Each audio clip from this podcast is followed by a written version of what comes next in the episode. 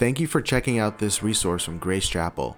If you're interested in finding more resources or you'd like to donate to our ministry, you can do so by going to gconline.org forward slash watch.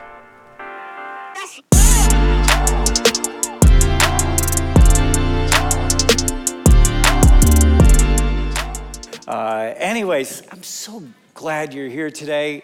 Um, as we press into this series on uh, the Beatitudes, the Sermon on the Mount, there's just, it's like digging for gold.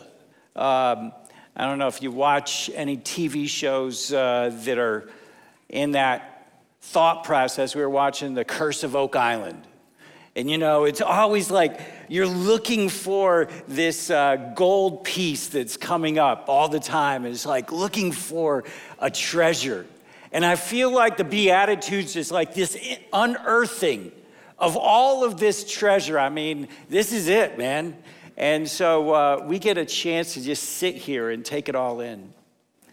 Today, we're going to be looking at the uh, topic of peace. Not that we need it. The truth is, we have unrest and hostility and conflict all around us. We're surrounded by it. If you look in our society, there's political unrest, there's moral unrest, there's racial unrest, there's economic unrest, there's military unrest, there's international unrest. Do you think we need peace? Yeah, we need peace. I think people long for that. We long for that again. We long for a sense of peace. But we don't want a placebo peace. We want something that as, is real. We want something that touches our souls. Truth is, when we read scripture, we find that this, Jesus mentions over and over again, as time goes on, it's not going to get better. It's going to get more challenging. But yet, in the midst of it, he said, You can have peace. I'm like, I'm down for that. Down for that. That's, that's what I want. I want that kind of peace. And so today, as we look at this passage of scripture, he begins to speak to the disciples as well as us about our role in being peacemakers, peace givers. So let's read it. It's uh, in Matthew chapter 5, in verse 9. And this is what he says Blessed or spiritually prosperous is the way we've translated that. Spiritually prosperous are the peacemakers, for they shall be called sons of God. A peacemaker, that word literally means this it means one who seeks to bind or join together that which is broken or divided. That's a peacemaker. Someone who seeks to bind together that which has been broken or divided. In the classical Greek, it was known as someone who was an ambassador sent to seek peace between two parties or two countries. And so we begin to get a picture of what's going on here. I can just imagine the disciples at this point. I mean, they were looking, they weren't looking to be peacemakers. They were looking to be revolutionaries. Like we want the Messiah to come to throw off this bondage of Roman rule and oppression. We want our freedom back. And Jesus, I'm not sure what you're doing. But you're calling us to be peacemakers. And as we begin to unpack that, we realize that the whole mission that Jesus came to accomplish was to bring peace. Was to bring peace. And so we're going to look at that this morning. What was Jesus calling the disciples to in his call to be a peacemaker? And the first thing I think we need to identify is what's the, the barrier inhibiting peace? I think of a couple kids when my kids were younger. They would, you know, there would be a little conflict happening, and I'd sit them down and I'd go, uh, Stop it. What are you doing? It always solved all the problems. That's all I had to do. It was amazing. I just, dad speaks, stop. It. No, that's not what happened. They're like, yeah, wait till dad leaves. I'm coming after you, you know, type thing. And it's this, the reality of just the cessation of hostility or conflict is not the reality of peace. With those kids, it's sitting them down and saying, What's going on? Well, so and so did this and that. And it's beginning to unearth what's truly the root of the conflict. And when we look at scripture, this is what we find. We find that there's peace that is lacking and peace that is missing. And we need to unearth and say, well, why? Where did it go? Why is it, why is it absent? Why is peace not present? And so, if we go all the way back to the Garden of Eden, we, we look and initially there was peace. Adam and Eve in this garden is a perfect environment. Their relationship with God and each other was perfect. There was this beautiful time of peace. But then that peace was interrupted.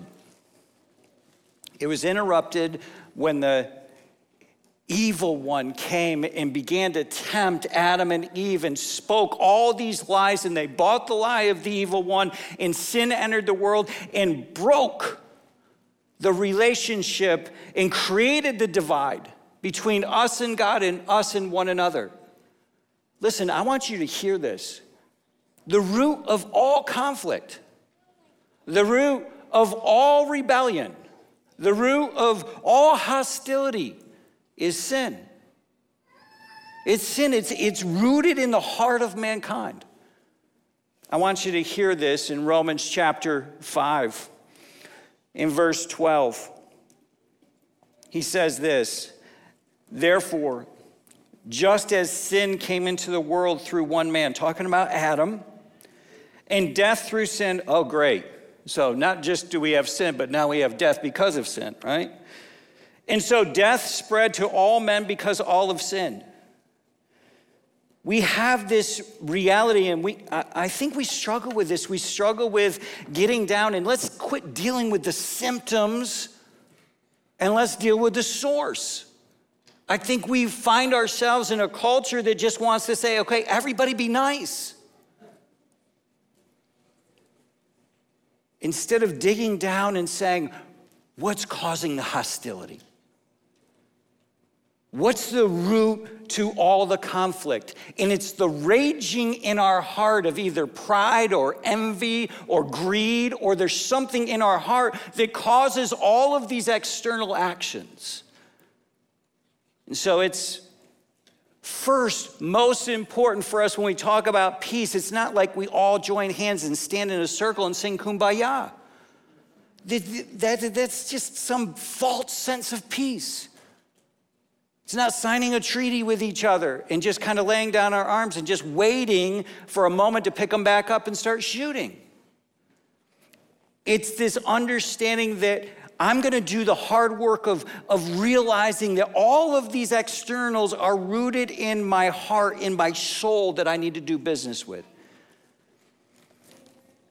And Jesus came to remedy that problem.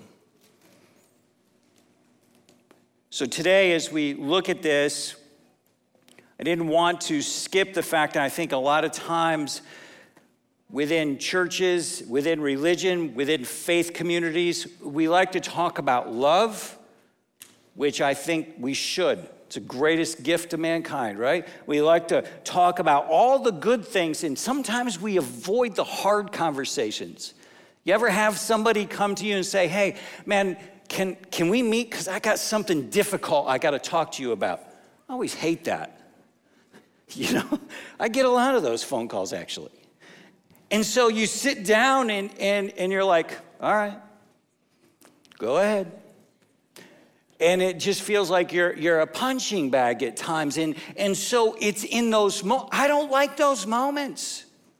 Who likes those moments? And so sometimes what we do is because we don't like the difficult conversations, we avoid them. And we come to scripture, and Jesus wants the disciples to know I'm calling you to do something that is going to require you to face something that I don't want you to avoid. Because at the heart of all conflict, at the heart of all war, fighting, and hostility is sin. So we must recognize that first. Sin is the source, not the symptom. So, how do we establish peace? This is a good question. Listen, if somebody, well, let me, let me phrase it like this. I think where most of us are afraid as we get older of the C word, cancer. It's true. I was reading some statistics and they were talking about how many people, every family is affected somehow by cancer. And so the, the reality is, you, you go to the doctor and you, you have this moment with the doctor, and he goes, Hey, uh, I got some bad news. You go, Doc, what is it? He goes, You've got cancer. You know, that, that'll sober you up really quick. There's a moment that, you know, your life hits a pause button in, in that time. And not a whole lot else in life seems important.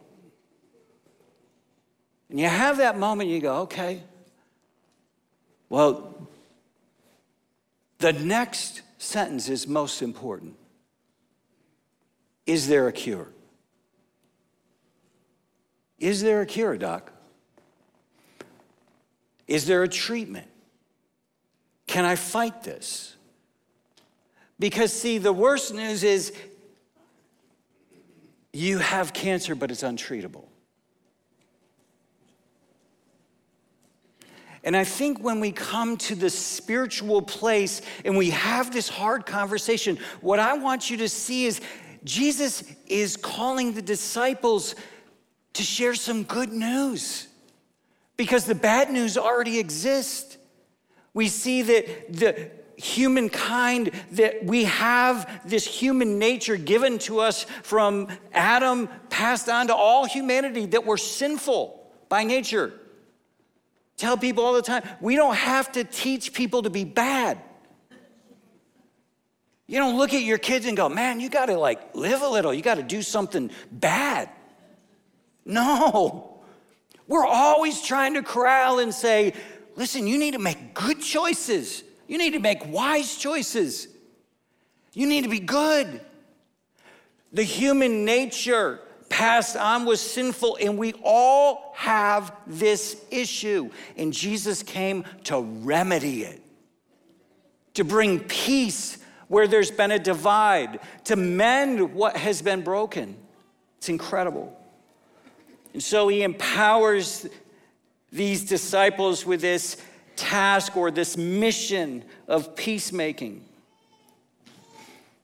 The one thing that I want you to see this morning is that a peacemaker is one who gets involved in restoring peace where it's been lost and is so desperately needed. This whole idea of, of peace again is this reality that because sin is the root cause, our, our mission, the disciples' mission, was to show how that could be remedied. How many of you love to have a conversation with your friends about their sinful condition? The truth is, I, I personally, I struggle with this sometimes because I feel like it's associated with the uh, one church that's always holding up the banner, you know, turn or burn. And, you know, you're going to, you know, you do this, you're going to burn in hell and all of this. And I'm like, oh gosh, I'm going to be associated with them. The, the reality is, there is, the reality of hell exists. It is the consequence of sin that's not been remedied. But Jesus did not come with a banner. He did not come with a sign. What he came with was a message of repentance and hope. He came with a solution. He came with a remedy. He came with a cure. And we also kneed to understand how do I embrace this posture? How do I have the heart? A peacemaker, I'm just gonna throw this out. A peacemaker is not some weak need, feeble person that's like, let's just talk about peace. No. It's somebody who has the courage to step into moments, to get uncomfortable, and to be in that moment and say, hey man, I need to talk to you about something that's critical for your life and for your eternity. That's a peacemaker. It's somebody who actively takes steps to create peace, to bridge what has been divided, to restore and mend what has been broken. But I think um, we're, we refrain from that. We're scared of that at times because it can be like, oh, so you're the self righteous one. You're that church guy. No, listen, I'm a sinner saved by the grace of God. I'm a beggar that was given bread, told to give others bread. The reality is, we are just, we're all in that same boat, rowing together. Only by the grace of God, I am what I am. And when we have a haughty, arrogant spirit and we have some self righteous, condemnation oriented, judgmental attitude, we are not reflecting the character and nature of God. And I've seen that. It's like, well, you're, you're sinful and you're dying, you're going to hell and all this. And it's like a mic drop for me. Yeah. You know? And I'm like, Jesus did not do that. He walked into the situation. He loved them where they were. He didn't compromise truth. He didn't make them feel fuzzy inside. He was honest but loving. And if we can get this right, Jesus told us speak the truth in love. As I heard it put in the past, truth without love is abuse. And I believe love without truth is neglect. We have to have those coexist. But we need to understand that if we're going to find peace, peace will never be reached in our culture, in our churches, in our communities, in our families, in our marriages, unless we do the hard work of finding the source and seeking the cure. And what is the cure? The cure is what Jesus' mission was all about. He went to the cross to create the bridge of what had been broken and divided, to restore what had been ruined, to give us hope in a hopeless situation. He stepped into this sinful world and he, he took on the suffering, the condemnation. He took our judgment. He didn't judge us. He took our condemnation. He didn't condemn us. He did all of this for us. Why? So we could have peace with him. So we could have peace with him.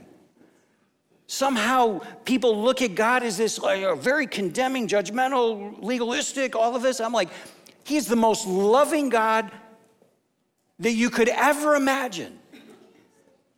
That took the pain and the sin of a mankind that he didn't deserve so that we could have a cure, a hope, a remedy for the divide that exists between us and him. It's powerful. If I had to say, there are a couple sentences I wanted you to grab a hold of, this is one of them. For Jesus, peace required total sacrifice. Didn't go halfway to the cross. He wasn't like, well, I'm a good moral teacher. I've told you a bunch of stories, healed a lot of people, did a few miracles. No, he went to the cross. He bore the sin of mankind on the cross. So listen, for Jesus, peace required total sacrifice. For us, peace requires total surrender. This isn't, well, you know, I, Jesus is a part of my life, or I think that's kind of cool. I think I'll try Jesus. No, no, no.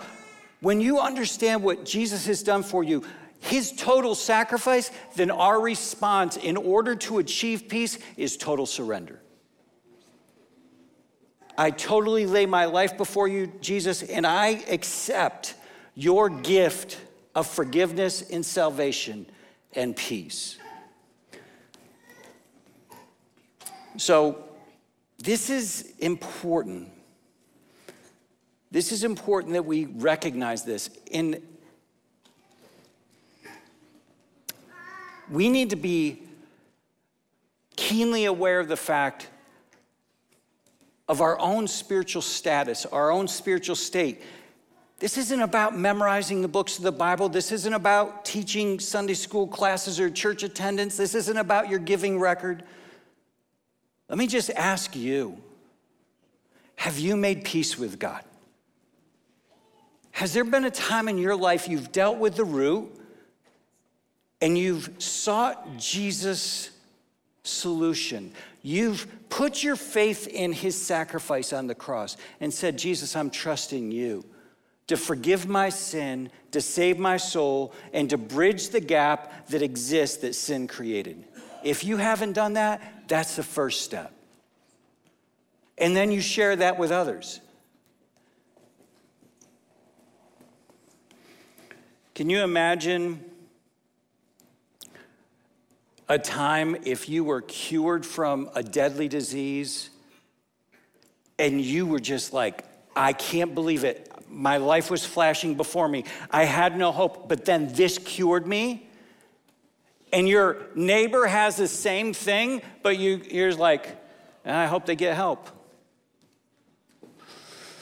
Hope they find the same people that I found, but I'm not gonna, I don't wanna offend them. I don't wanna knock on their door or talk to them or anything. No, you, you would say that's ludicrous. That's crazy. Why would you not? We have the greatest cure in the world for the greatest disease, and we have the greatest message of hope. God, help us share it. It's not always going to be accepted. It's not always, in our society, it's not even politically correct. That's a personal thing, it's a private matter. Well, it is a personal thing, but the truth is, we need to do the hard work of saying, let me, let me share with you how you can have peace with God. So, the first thing is this vertical peace that we need to have with our Creator, that Jesus came to create that bridge. The second thing is a peacemaker is also one who helps people find peace with each other. There's not conflict with people today, right? I have conflict in families or marriages or friendships or communities or the world. Yeah, the truth is we do. And a peacemaker, if I put it this way, is somebody who takes the first step, who is courageous, compassionate, humble, and takes the first step into a situation to try to bring peace where there's conflict. I was always, my wife will tell you, even in our marriage, if there was conflict, I got a great solution. The way I used to handle it was it was always the silent treatment. Yeah. And so this is the way it would go down. You know, we'd have a little time where we disagreed, and then I'm just quiet. Godly quiet, though. it was a godly quietness, it was beautiful.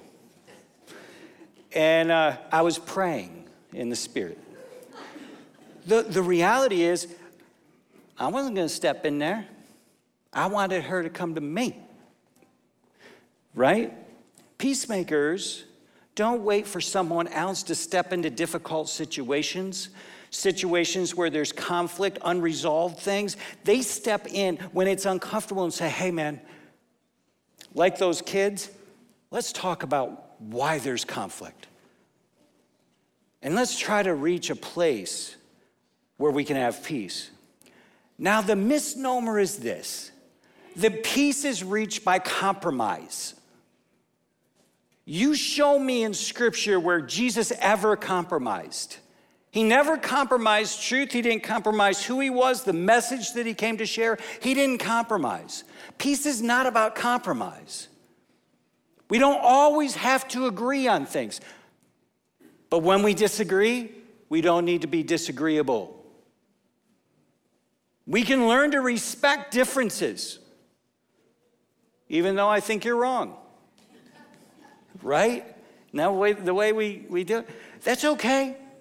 I have an opinion that I think's right. That's why I have an opinion. You have an opinion. You think's right. That's why you have an opinion. You know what usually happens is these opinions collide and they create all this conflict. And then we look at each other going, I can't believe them. Instead of going in and saying, hey, man, I notice there's tension between us, it's really hurting my spirit. We may not be able to agree on what, what is going on right now. I'm not looking to agree necessarily, but I would love this tension to go away. Can we agree to disagree? Can we get rid of all of this animosity or bitterness or anger, whatever has gotten into our heart, and throw it to the side and say, God has no place for that in his kingdom?